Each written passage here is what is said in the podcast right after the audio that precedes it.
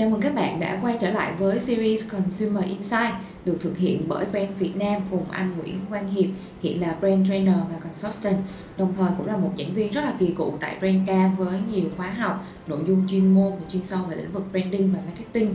Nội dung của series Consumer Insight sẽ xoay quanh những chia sẻ của anh Hiệp về insight và đặc biệt là liên quan đến 4 nhóm trải nghiệm thường gặp của người tiêu dùng, đó là trải nghiệm ngành hàng, trải nghiệm sản phẩm, trải nghiệm thương hiệu và trải nghiệm mua sắm.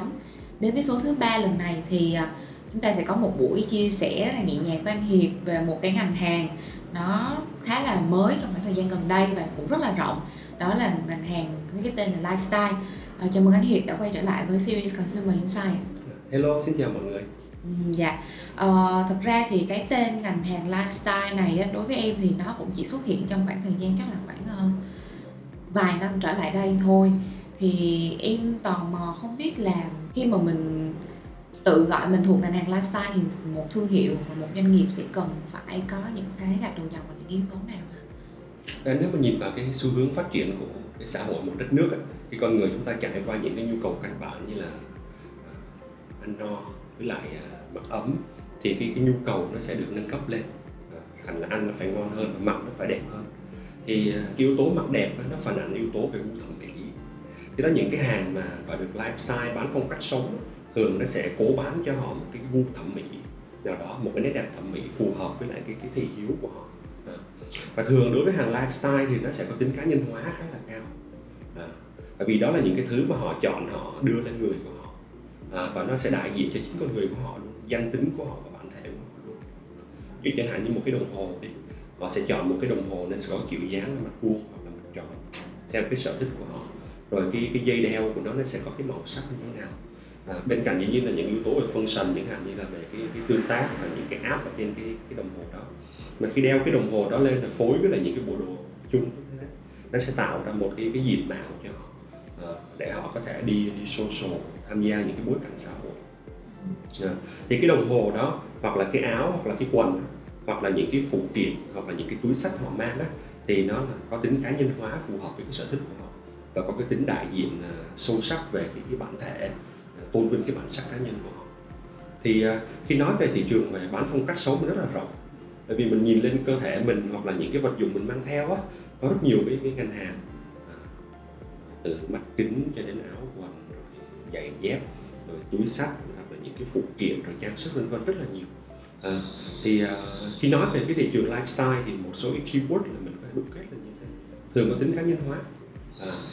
Và nó khác rất nhiều so với lĩnh vực hàng tiêu dùng.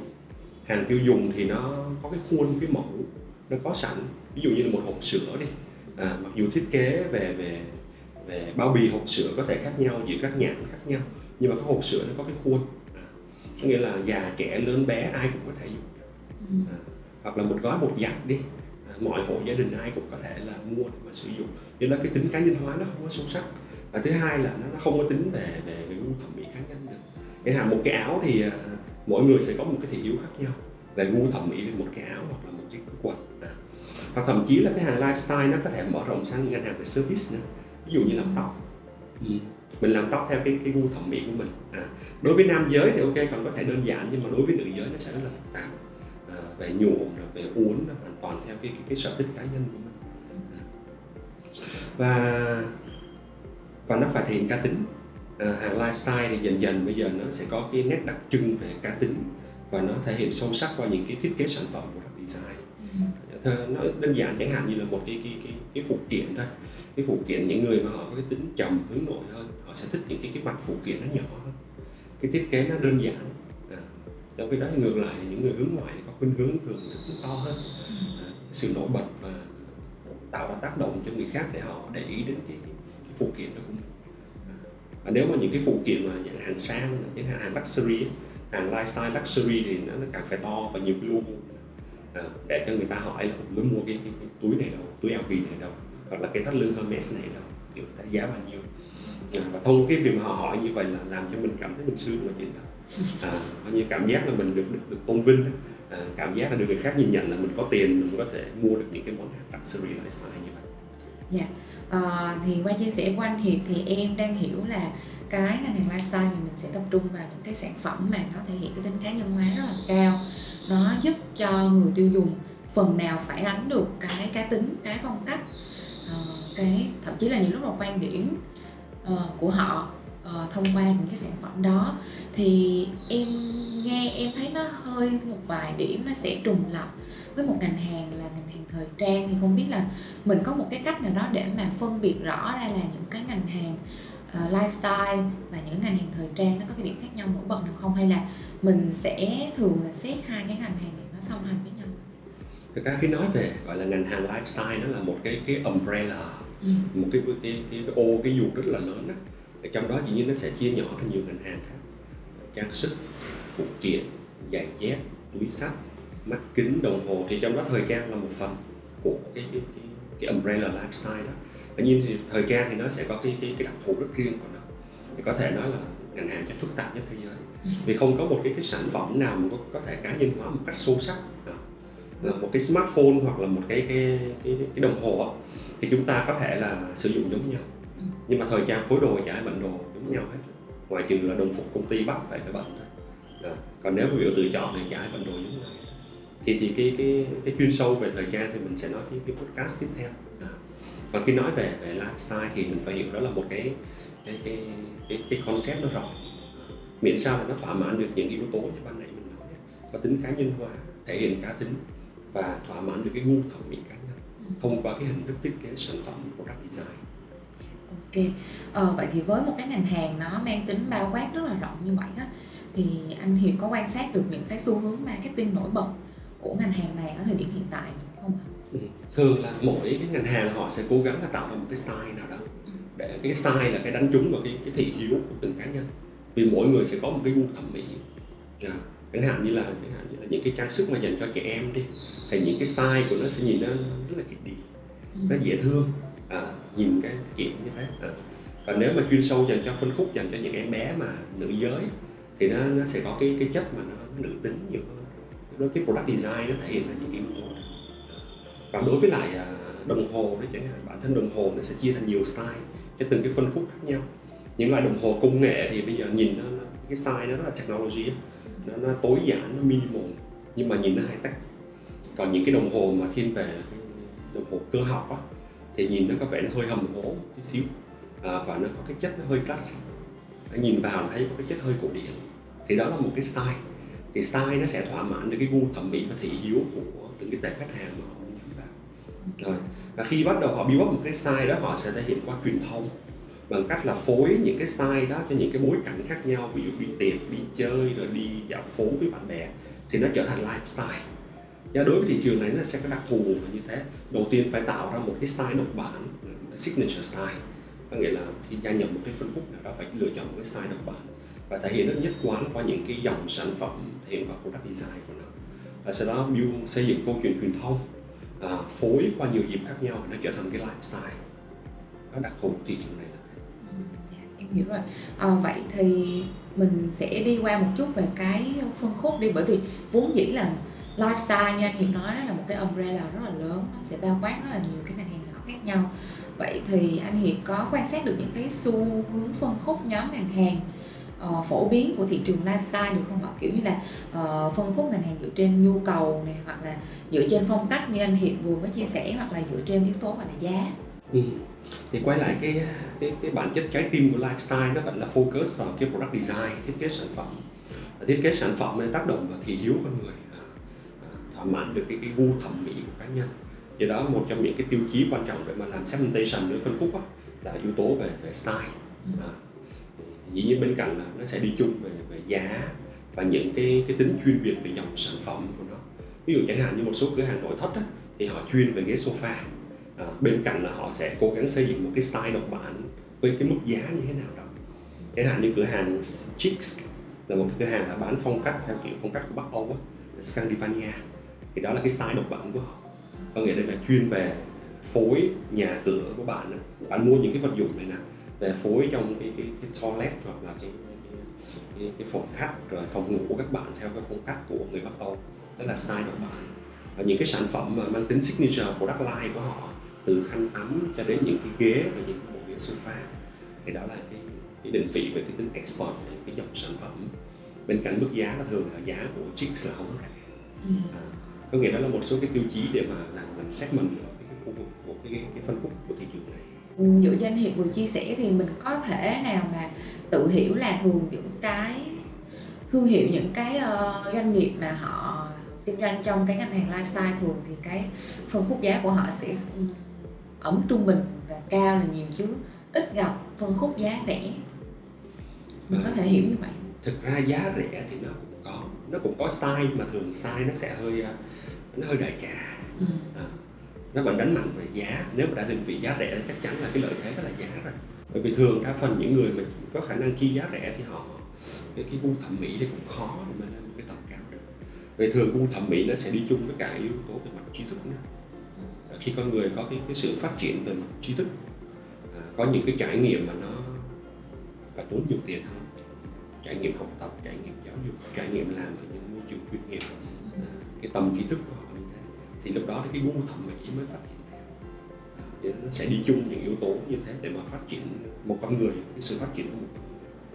Vậy là em hiểu là mình vẫn, khi mà nhắc đến cái chuyện phân khúc của ngành hàng lifestyle thì mình vẫn sẽ phải có một cái lõi, đó là dựa trên cái product design, dựa trên một cái style, một cái signature riêng, và sau đó là song hành nó vẫn sẽ là có những cái phương pháp phân khúc theo giá dựa trên cái style đó, cũng như là dựa trên cái product line, cái thế mạnh của thương hiệu. Nếu chẳng hạn nhắc đến Kohler là nghĩ đến toilet rồi. Nhắc đến Kohler, thiết bị về toilet, vệ sinh. Mặc dù là dĩ nhiên họ có những cái dòng sản phẩm khác, nhưng mà cái khởi điểm ban đầu của họ định vị rất tốt về cái bồn cầu toilet.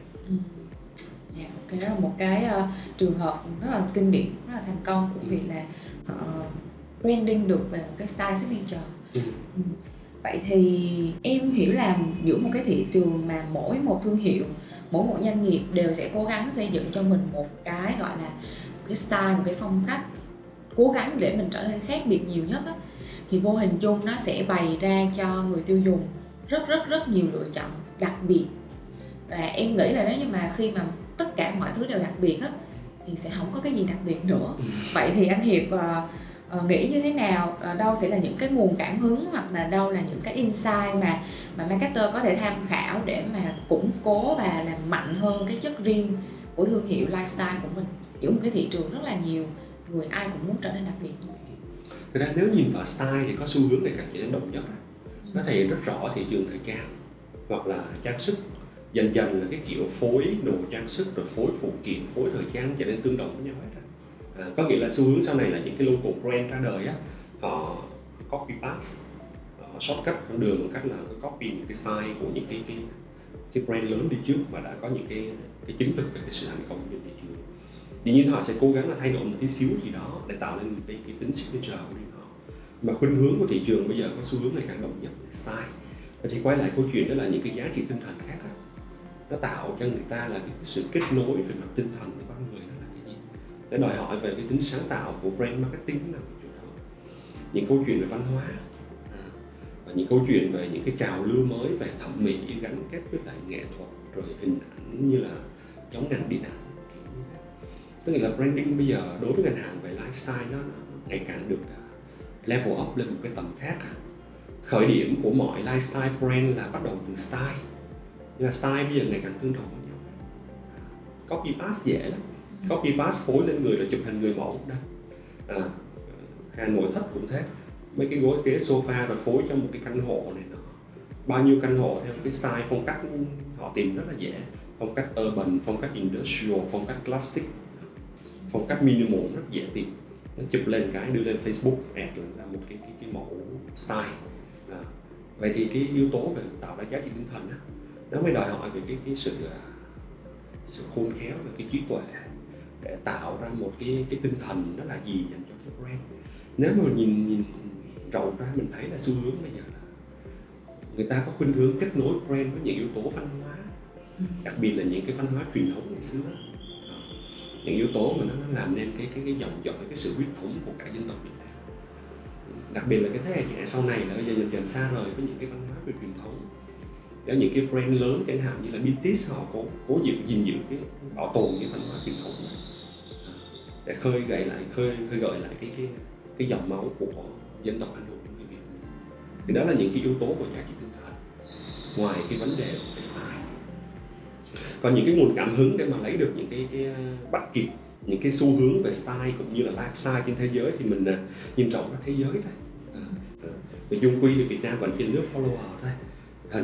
Hầu như ở tất cả mọi thị trường và ngành hàng mình thừa hưởng những cái yếu tố về mặt công nghệ từ nước ngoài và những cái style là những gu thẩm mỹ của nước ngoài. Đặc biệt nhìn qua những cái nước như Nhật Bản và Hàn Quốc, những cái xu hướng mới của Hàn Quốc là chừng cỡ là vài tháng sau là khả năng là sẽ xuất hiện ở Việt Nam, về gu thẩm mỹ, về màu sắc hoặc là cả những cái vật dụng như là cái màu áo hoặc là màu đồ hoặc là đồ nội thất và trang sức.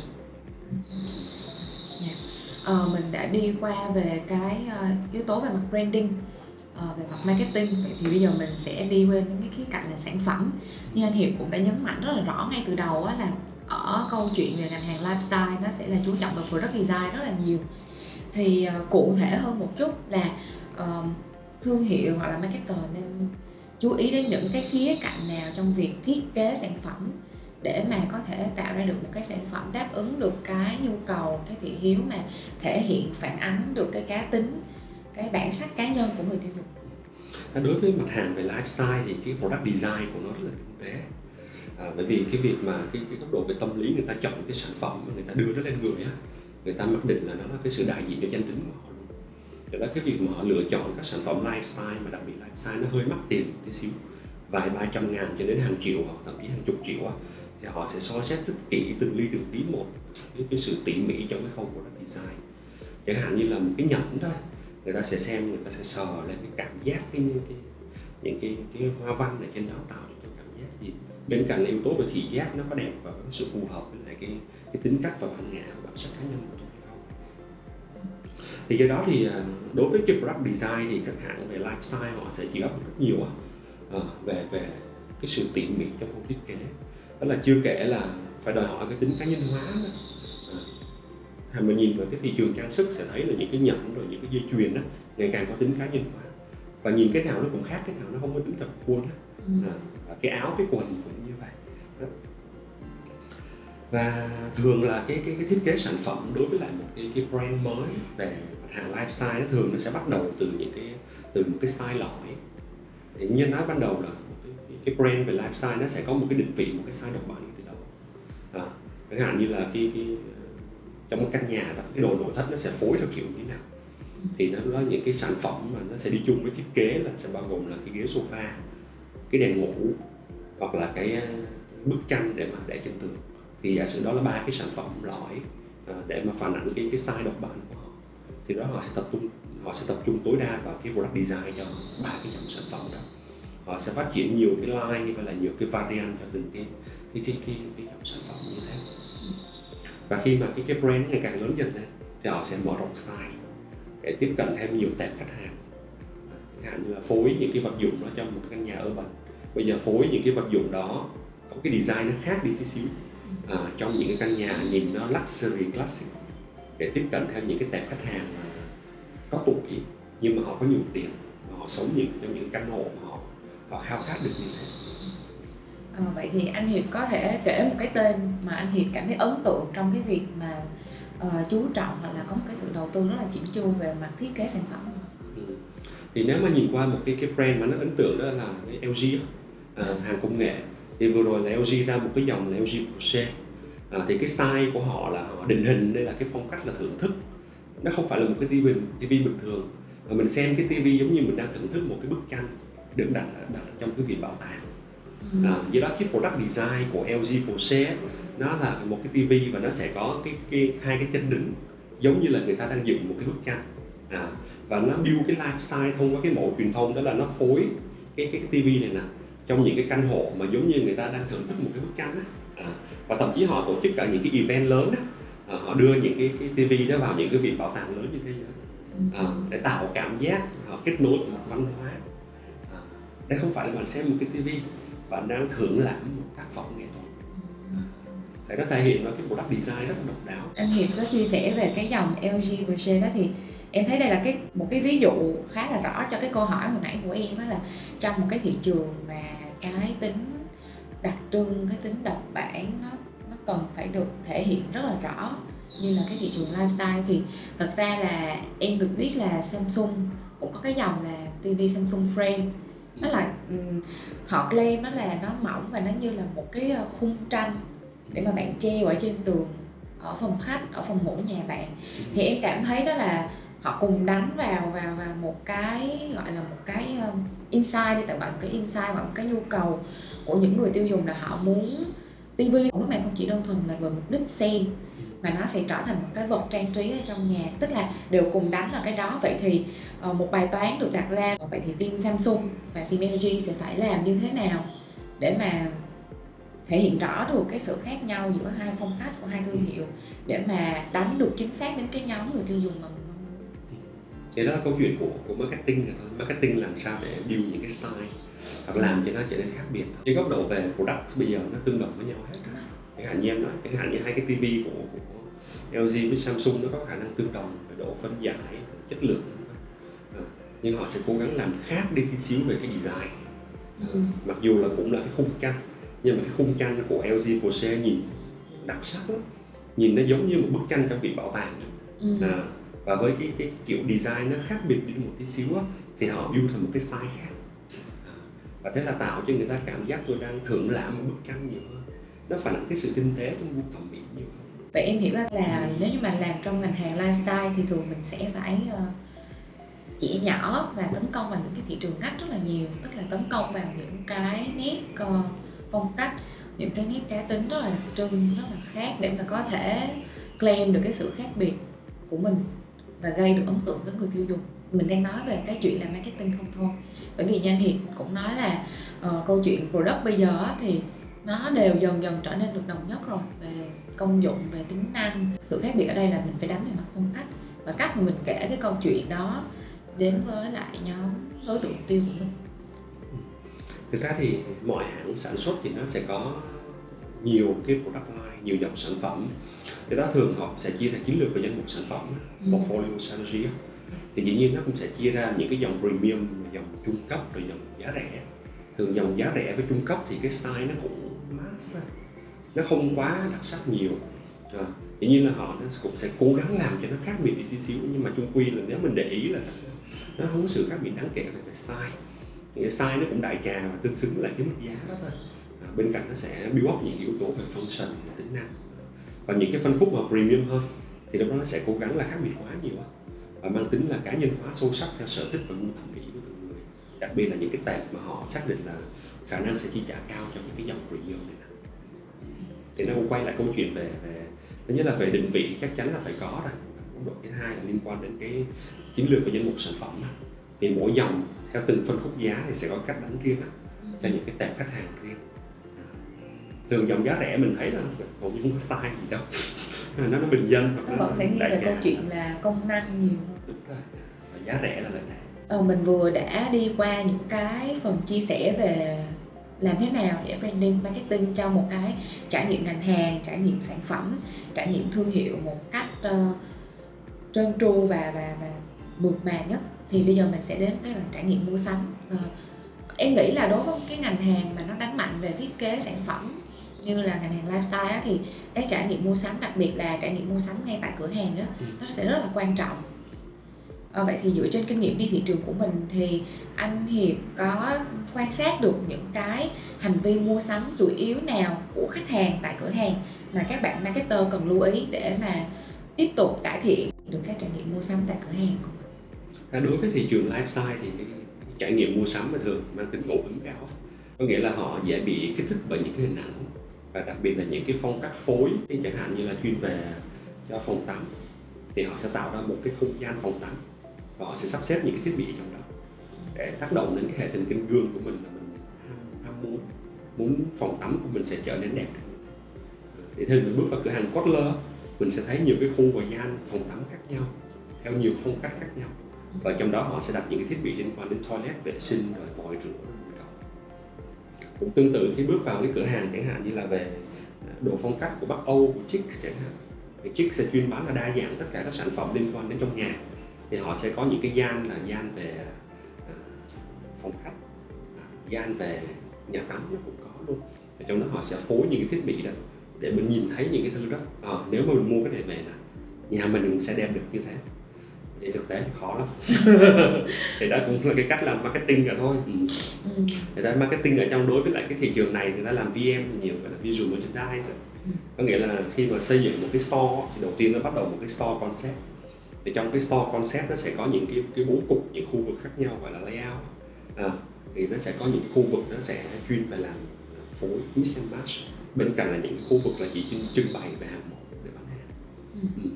Thì khi mà cái trải nghiệm của một người bình thường bước vào cửa hàng đó là sẽ bị điều hướng, gọi là navigation, bị những cái store concept và những khu vực nó sẽ điều hướng theo nhu cầu mình đi theo những cái lối như thế nào, mình phải đi qua những khu vực nào, mình sẽ bị phải nhìn thấy những cái gì để bị kích hoạt về cái hệ thần kinh gương và cái ham muốn sống.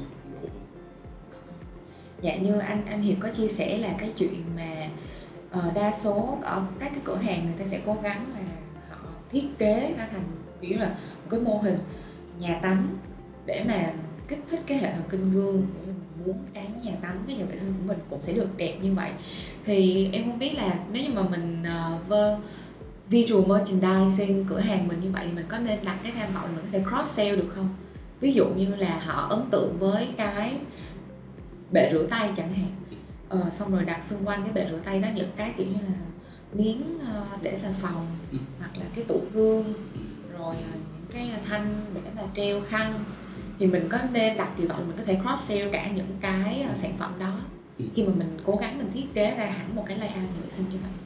Trên thực tế là các hãng sản xuất họ làm như thế. Chẳng hạn nhìn vào cửa hàng thời trang đi, chẳng hạn phối đồ mannequin, phối nhiều cái áo, cái quần, cái khăn này, cái nọ, mục đích là cho thấy là tác động hệ thần gương là bạn muốn trở nên đẹp được như thế, bạn cần phải mua hết chừng đó. Cứ mua y như mannequin là được. Đúng rồi, mannequin là được. Bạn bước vào cái toilet, cái gian hàng toilet thì bạn mua hết chừng này này, thì nhà tắm của bạn mới đẹp được như thế. Dạ. Vậy thì cái trưng bày là một chuyện, vậy thì anh Hiệp có nghĩ là cái quá trình tư vấn đó, nó có tác động mạnh được đến cái quyết định mua hàng của người tiêu dùng khi mua sắm tại cửa hàng? Đồng ý, cái này cũng quan trọng, nhưng mà đối với một số thị trường đặc thù thôi. Chẳng hạn như thị trường đòi hỏi cao về yếu tố kỹ thuật, ví dụ các thiết bị vệ sinh toilet đó, rồi những cái thiết bị về chẳng hạn như là máy nước nóng đó, thì nó đòi hỏi cái tư vấn về mặt kỹ thuật, về tư vấn về số cái thông số kỹ thuật cũng như là cái cách thức để mà lắp đặt, cũng giống như là sẽ có những cái bộ phận là hỗ trợ lắp đặt nếu mà họ đã quyết định mua, cũng như là bảo hành. Thế đó thì tư vấn nó sẽ phù hợp với một số ngành hàng và đòi hỏi cao về yếu tố kỹ thuật, bên cạnh là yếu tố về thẩm mỹ của sản phẩm. Mình đầu tiên là sẽ bị hấp dẫn yếu tố thẩm mỹ trước, và sau đó mình nhìn vào cái giá, thấy có vẻ là ok, hợp với túi tiền của tôi, hợp với lại gu thẩm mỹ cá nhân của tôi, thì bắt đầu sẽ xem thông số kỹ thuật. Và đối với thị trường phức tạp như thiết bị vệ sinh toilet rồi, thì lúc đó mình sẽ hỏi tư vấn viên đó, cái này lắp đặt như thế nào, không gian như thế nào, phải có hỗ trợ lắp đặt hay không. Vậy thì tạm gói gọn lại cái trải nghiệm mua sắm ở cửa hàng á, là mình vẫn quay lại cái câu chuyện là đánh vào phần nhìn và cái gu thẩm mỹ và cái cá tính thẩm mỹ, cũng như là cái mong muốn thể hiện được phong cách, cái bản sắc cá nhân của người tiêu dùng. Thì mình thể hiện cái chuyện đó thông qua việc là mình cố gắng vẽ ra cho họ một cái viễn cảnh là cái phong cách của họ sẽ được thể hiện như thế này thông qua cái mô hình tại cửa hàng.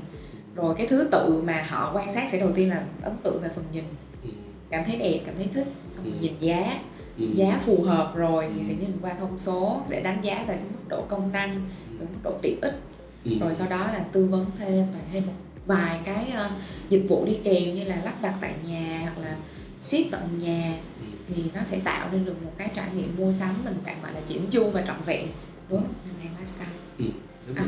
Dạ.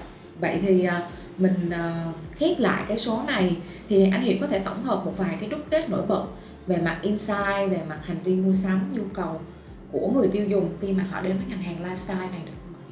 Thì cái quan trọng của thị trường lifestyle là quan trọng là phải xác định một cái style nó đặc thù, có tính chuyên biệt cao quá, khác biệt so với những cái brand đã xuất hiện trước ở trên thị trường, một cái style độc bản đó.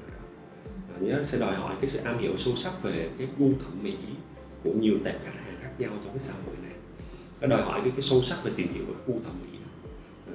Và bắt đầu là xác định cái gu đó sẽ cái gu nó sẽ phản ảnh cái tính cá nhân hóa, thể hiện cá tính cái tệp khách hàng đó. Và cái gu này thể hiện qua cái bộ product design. Product design nó phải có cái tính thẩm mỹ phù hợp với cái gu này. Và đem những cái style này phối qua trong cửa hàng, thể hiện trên truyền thông để biến thành những cái phong cách sống lifestyle. Và thế là tác động vào cái hệ thống gương của khách hàng. Và chung quy thị trường này nó sẽ tác động nhiều góc độ về thị hiếu là nhiều. Nghĩa là khi mà họ bị tác động như thế, họ nảy sinh nhu cầu.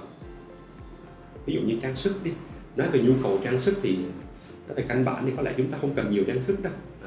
Đôi khi nó nhìn nó đẹp quá, còn cộng thêm cái khuyến mại này, thì đó mình bị hấp dẫn về thị hiếu rồi đó. Thì đó nhu cầu mình bị phát sinh, chứ thực tế là mình không có nhu cầu này. Thì đó là một số cái đúc kết quan trọng của thị trường về bán phong cách sống. Dạ.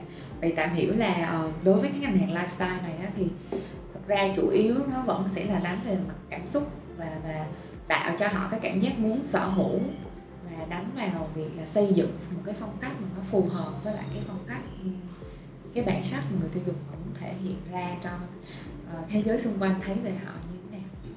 Và phải có một cái mức độ mà phải là nghiên cứu và tìm hiểu, cũng như là am hiểu về những cái phong cách khác nhau, hoặc là những cái phong cách đang phổ biến, đang trở thành xu hướng trong xã hội, để mà mình có thể đưa ra được những cái sản phẩm với những cái phong cách nó match được như vậy, thì cái khả năng thành công sẽ cao hơn.